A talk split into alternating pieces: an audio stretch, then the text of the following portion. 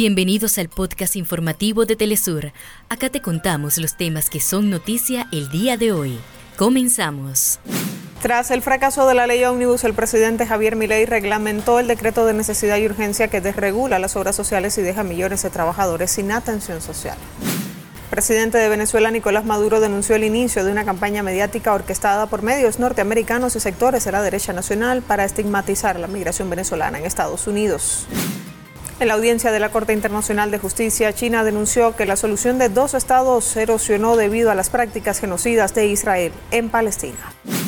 La República Árabe Saharaui Democrática denuncia ante Naciones Unidas la escalada de la guerra genocida perpetrada por Marruecos en los territorios ocupados del Sahara Occidental.